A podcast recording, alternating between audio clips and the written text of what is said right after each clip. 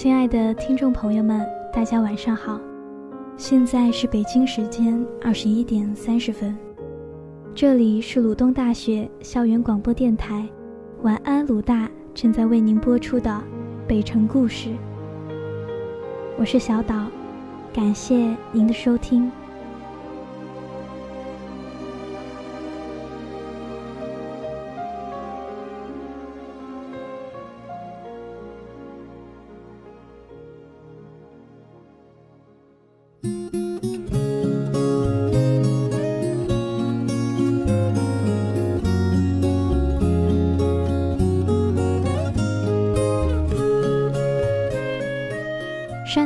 极度爱吃鱼，他坚定地认为这是遗传，因为山南的爸爸也极度爱吃鱼，而山南几乎生下来就自带了吃鱼不卡刺儿的天才技能。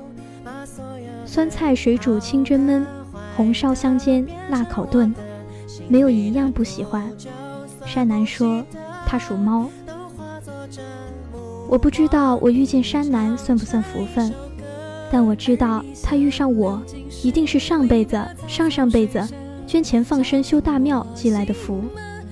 因为我这个人并没有什么特长，除了烧得一手好菜，远近闻名。刚认识山南那会儿，我正处在失恋的阴影期。我的好朋友路飞带他来我家蹭饭，信誓旦旦地说我做鱼好吃。我顶着巨大的眼袋开门见客，山南背着一只书包，老老实实地站在路飞身后，冲我微笑，太普通的那种微笑了，导致我第一次见面就没记住他的脸。路飞将一袋啤酒塞到我手里，大摇大摆地坐上沙发，打开电视，嚷着要我赶紧下厨房，他已经饿得形神俱灭了。山南呆呆地站在我家的水族箱前，里边飘着几条热带小鱼。我看见他眼神一下就清澈了。我觉得这位兄台十分有爱心，走上前来搭话：“可爱吧？”山南点点头：“嗯，我还没有吃过这种热带小鱼呢。”我心里惨叫一声：路飞的朋友果然都和他一个德行。那顿饭我做了双椒煎鳊鱼，三个人吃得酣畅淋漓。山南两眼放金光，对我产生了难以言说的膜拜之情。从此之后，他就致力于和我成为闺中密友，十分主动地向我发来了好友验证，持之以恒地每天给我分享世界各地的做鱼秘籍。我真怀疑他上辈子是个海怪。当我和山南熟络了之后，我发现他的身上有很多令人觊觎的技能，比方说，他是一个认路能力十级的学者。我时常怀疑，城市规划局没有将他收入麾下，可以号称规划史上的一大损失。而我作为一个方向感狭义、平日里只能在固定地点打转的人，跟着山南享受到了很多从未体验过的美食。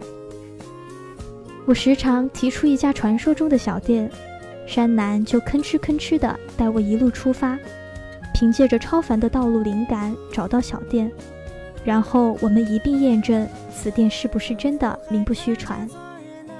为此，我和山南建立了深厚的革命感情，也因此我长胖了五斤，再也穿不下昔日的牛仔裤。山南像父亲一样慈祥地看着我。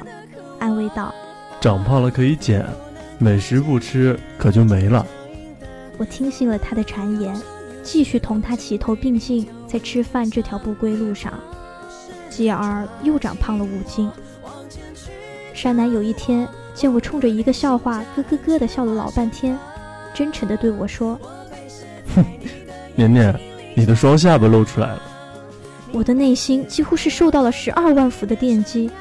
从此之后的一个月，我都没有再理过山南。于是他伙同路飞，带着大包小包好吃的来找我，据说是赔礼道歉。我赌着气开门，一见那些飘香四溢的烤腿、烤鸡翅，顿时没了骨气，喜滋滋的把他俩请进了家门。路飞在饭桌上将好吃的一一铺开，最后向我推来了一盒普洱茶。山南说：“年年，吃的你就不必了，这是我们为你带来的伴手礼。”我欲哭无泪，下定决心与这二人绝交。然而，他们最后发现，如果少了我的陪伴，他们的夜宵生活会变得异常的枯燥乏味。于是，请我吃了顿小龙虾之后，成功的又一次将我拉入了他们的战队。我觉得我很没出息，那十斤到现在也仍然没有减回去。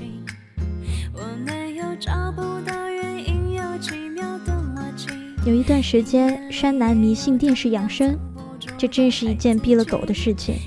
山南不仅自己要养生，并且还要连同着大家一并养生。他勒令我和路飞每天要将香蕉带皮吃下一根，而且要在十点钟之前睡着，并说：“这已经是我对你们的最低要求了。”我那时候怀疑山南的大学文凭是造假的，一个有知识、有文化的有为青年。怎么可能放着大半夜的美好时光用来睡觉？我是真睡不着。那个时候，我最害怕的一件事情就是睡觉了，因为我失恋了，大写的失恋。我和初恋携手并进走过四个年头，然后他在我的头顶送了一片草原。狗逼的路飞目睹了我被劈腿的全过程，非但没有安慰我。还说这样的渣男早踹早好。分手那天，我的眼睛肿成了核桃。不是我踹他踹的早，是我被人家留在原地，头也不回的放弃了。平生顺风顺水，没有遇上过这样的大打击。从此以后，我最怕四下无人的夜。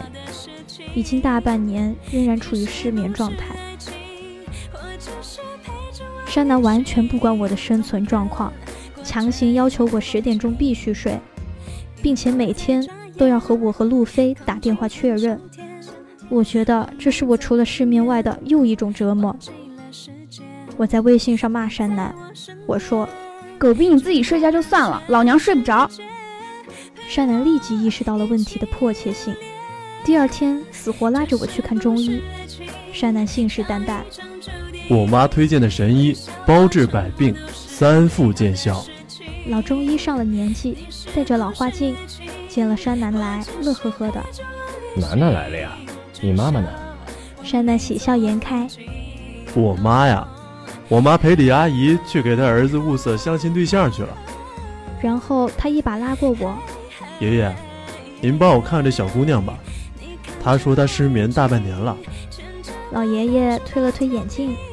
哟，女朋友呀，这小姑娘可真可爱。山南又拉了拉我，切，我才不找这么胖的女朋友呢。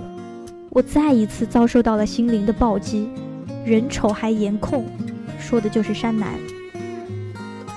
后来我就连着吃了三个月的中药，变成了一个面色红润有光泽、吃嘛嘛香睡嘛嘛香的不失眠的好姑娘。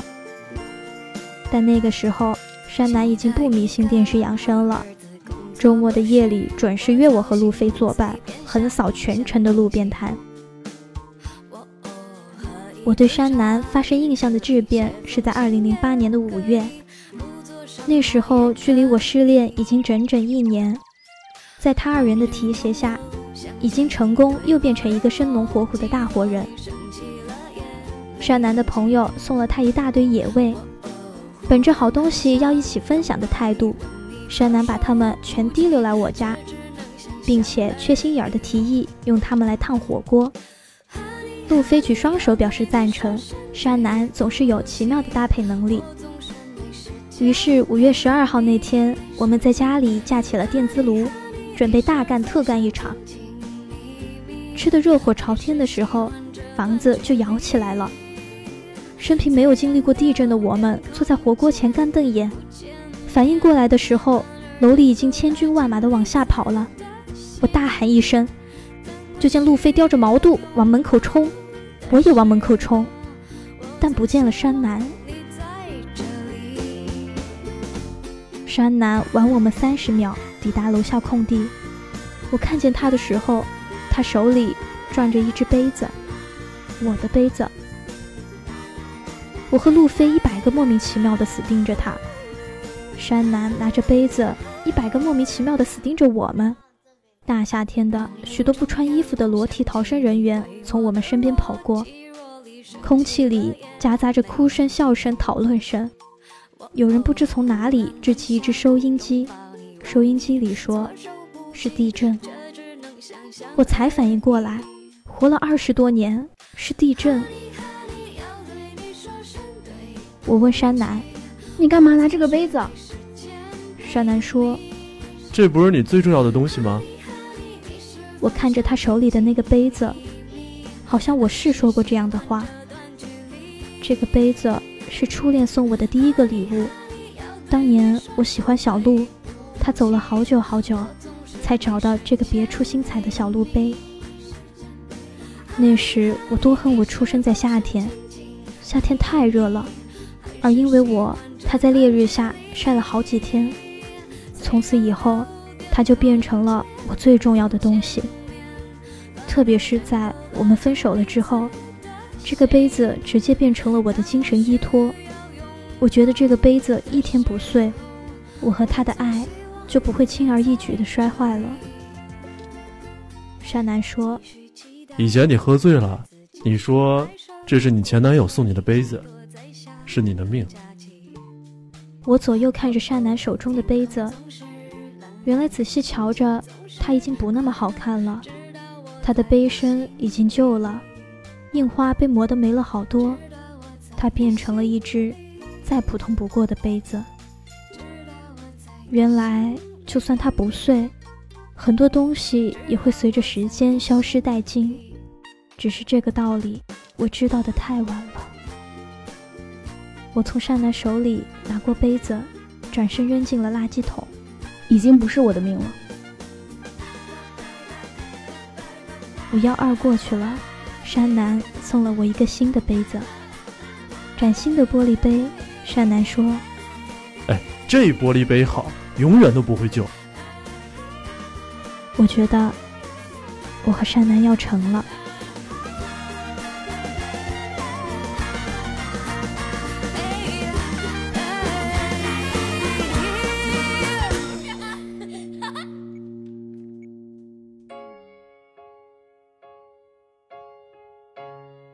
想都没想过，我竟然会喜欢上一个来我家蹭鱼吃的人。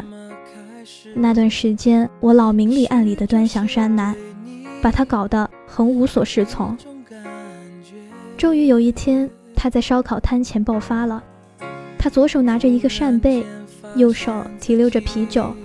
他说：“哎，不是年年，我脸上有东西吗？”“没有。”于是我看着面前这个一米八的人。轰隆一声站起来，怎么没有？你还老盯着人家？路飞快在一旁笑开了花。我说：“哎，你你快坐下。”山南自上而下的瞥了我一眼，把我瞥得体无完肤。我说：“山南，我们在一起好不好？”路飞喷了。山南好像一只孤零零的河豚吊在半空中，我觉得他脸红的快要爆炸了。然后若无其事的假装咳了两声，坐了下来。啊，那个年年，你刚才你刚才说什么？我扒拉着面前的烤茄子，我不说了。哎，你再说一遍吧。不说了。哎，我没听清楚。我说我们在一起好不好？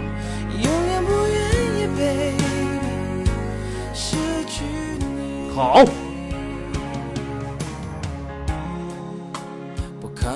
更快乐只要能在一起，做什么都可以。虽然世界变个不停，用最真诚的心，让爱变得简单，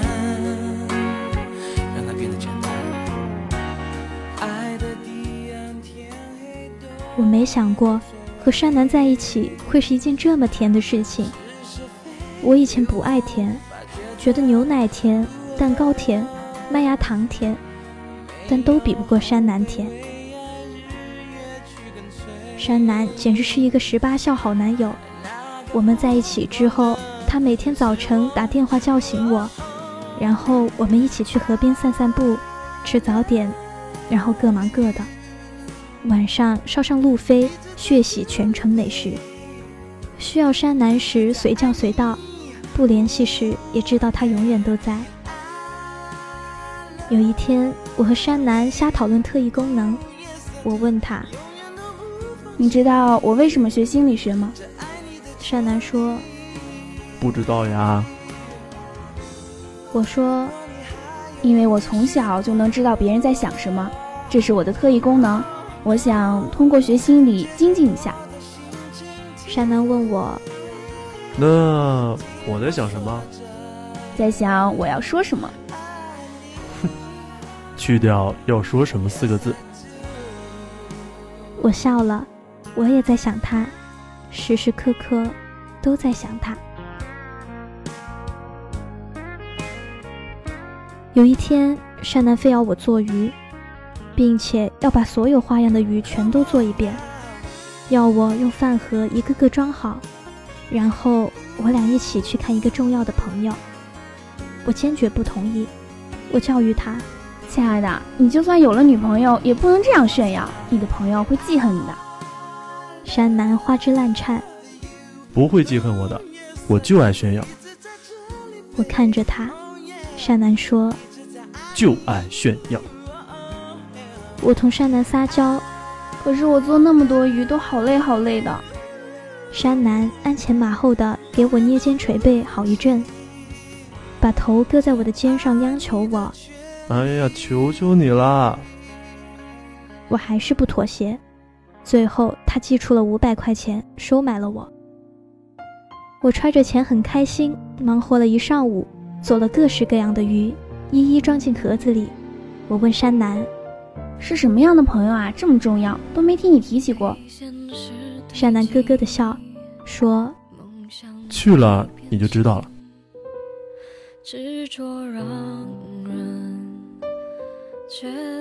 去的是凤凰山。这个时节，凤凰山人很少。山南领着我一路往前走。我不知道，山南是带着我去看他。早年就过世的爸爸。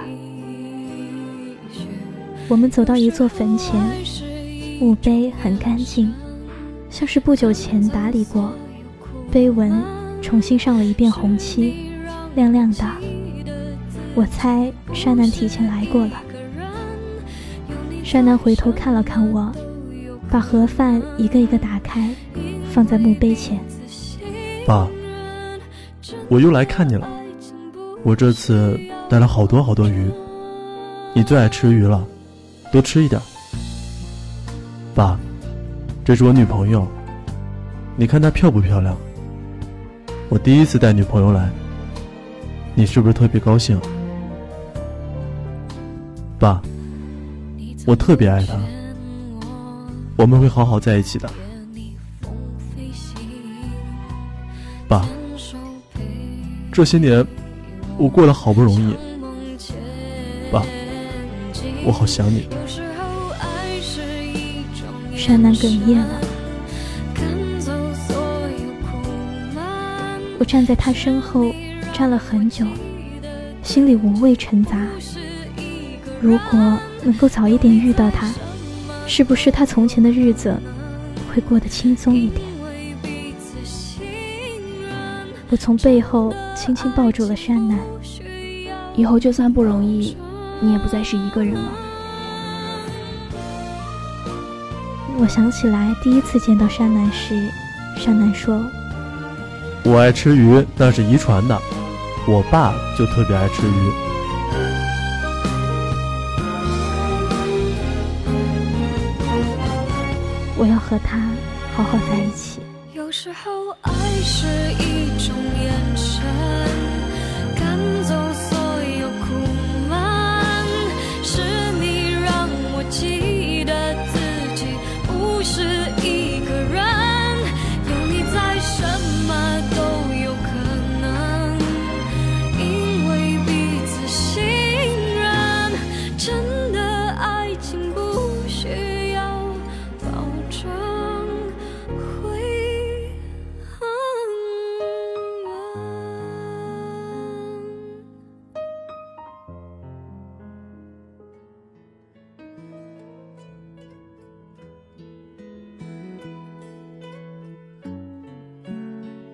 我和山南在一起的第二年养了一条狗，我喜欢泰迪，山南喜欢拉布拉多。我们产生了莫大的分歧，每天定时赌气一个小时。后来，我俩机缘巧合救了一只流浪小狗，我和山南越看它越可爱，决心就收养了它。我们讨论给小狗取个名字，山南坚决要叫它来福。我抱着顺毛小狗，挺洋气一只小狗，能不能不要取这么接地气的名字？山南横竖把小顺毛看了一分钟，反问我。哪里洋气了？这这难道不就是我大中华田园犬吗？我赌气。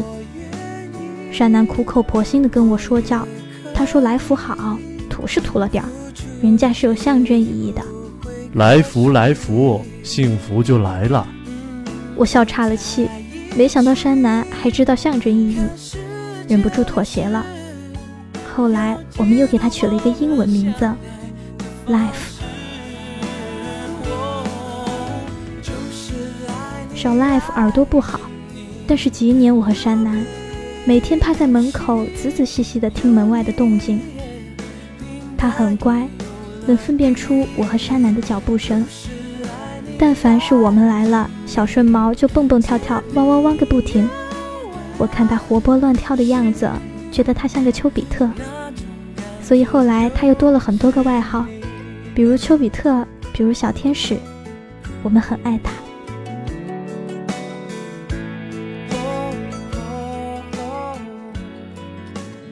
我和山南在一起的第三年，结婚了。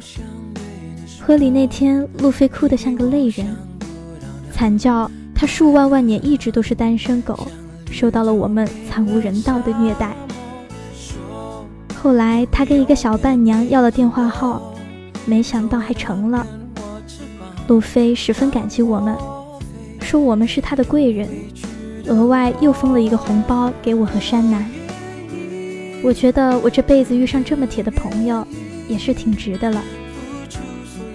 婚礼那天，山南拉着我的手，我们说，无论是比健康更健康，比幸福更幸福，我将始终爱着你，珍惜你，直到永永远远。我们说，我愿意。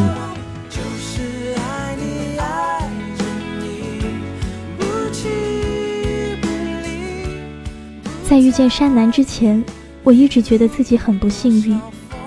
我付出过，背叛过，体会过甜蜜，也受到过伤害。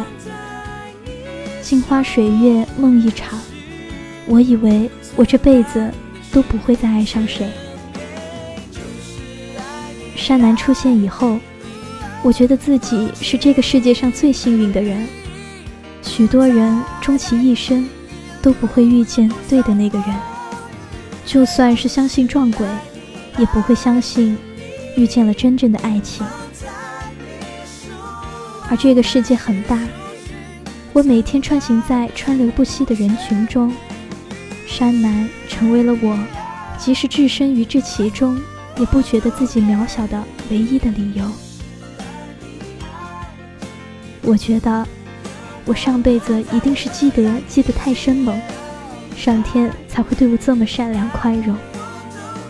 所以，无论是比健康更健康，比幸福更幸福，我将始终爱着他，珍惜他，直到永永远远。是的，山南，我是说，永永远远。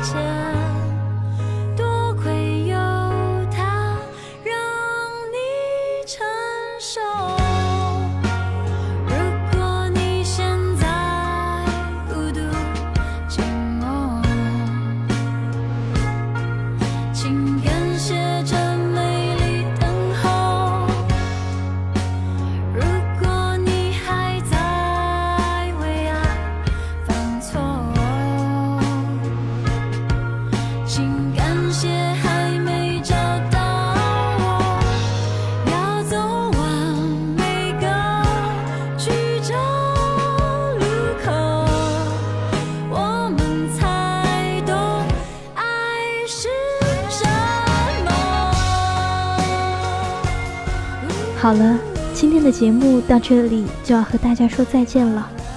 如果你想点歌送祝福，或是对我们的节目有什么好的意见或建议，欢迎加入我们的 QQ 群幺五二幺零八四四六。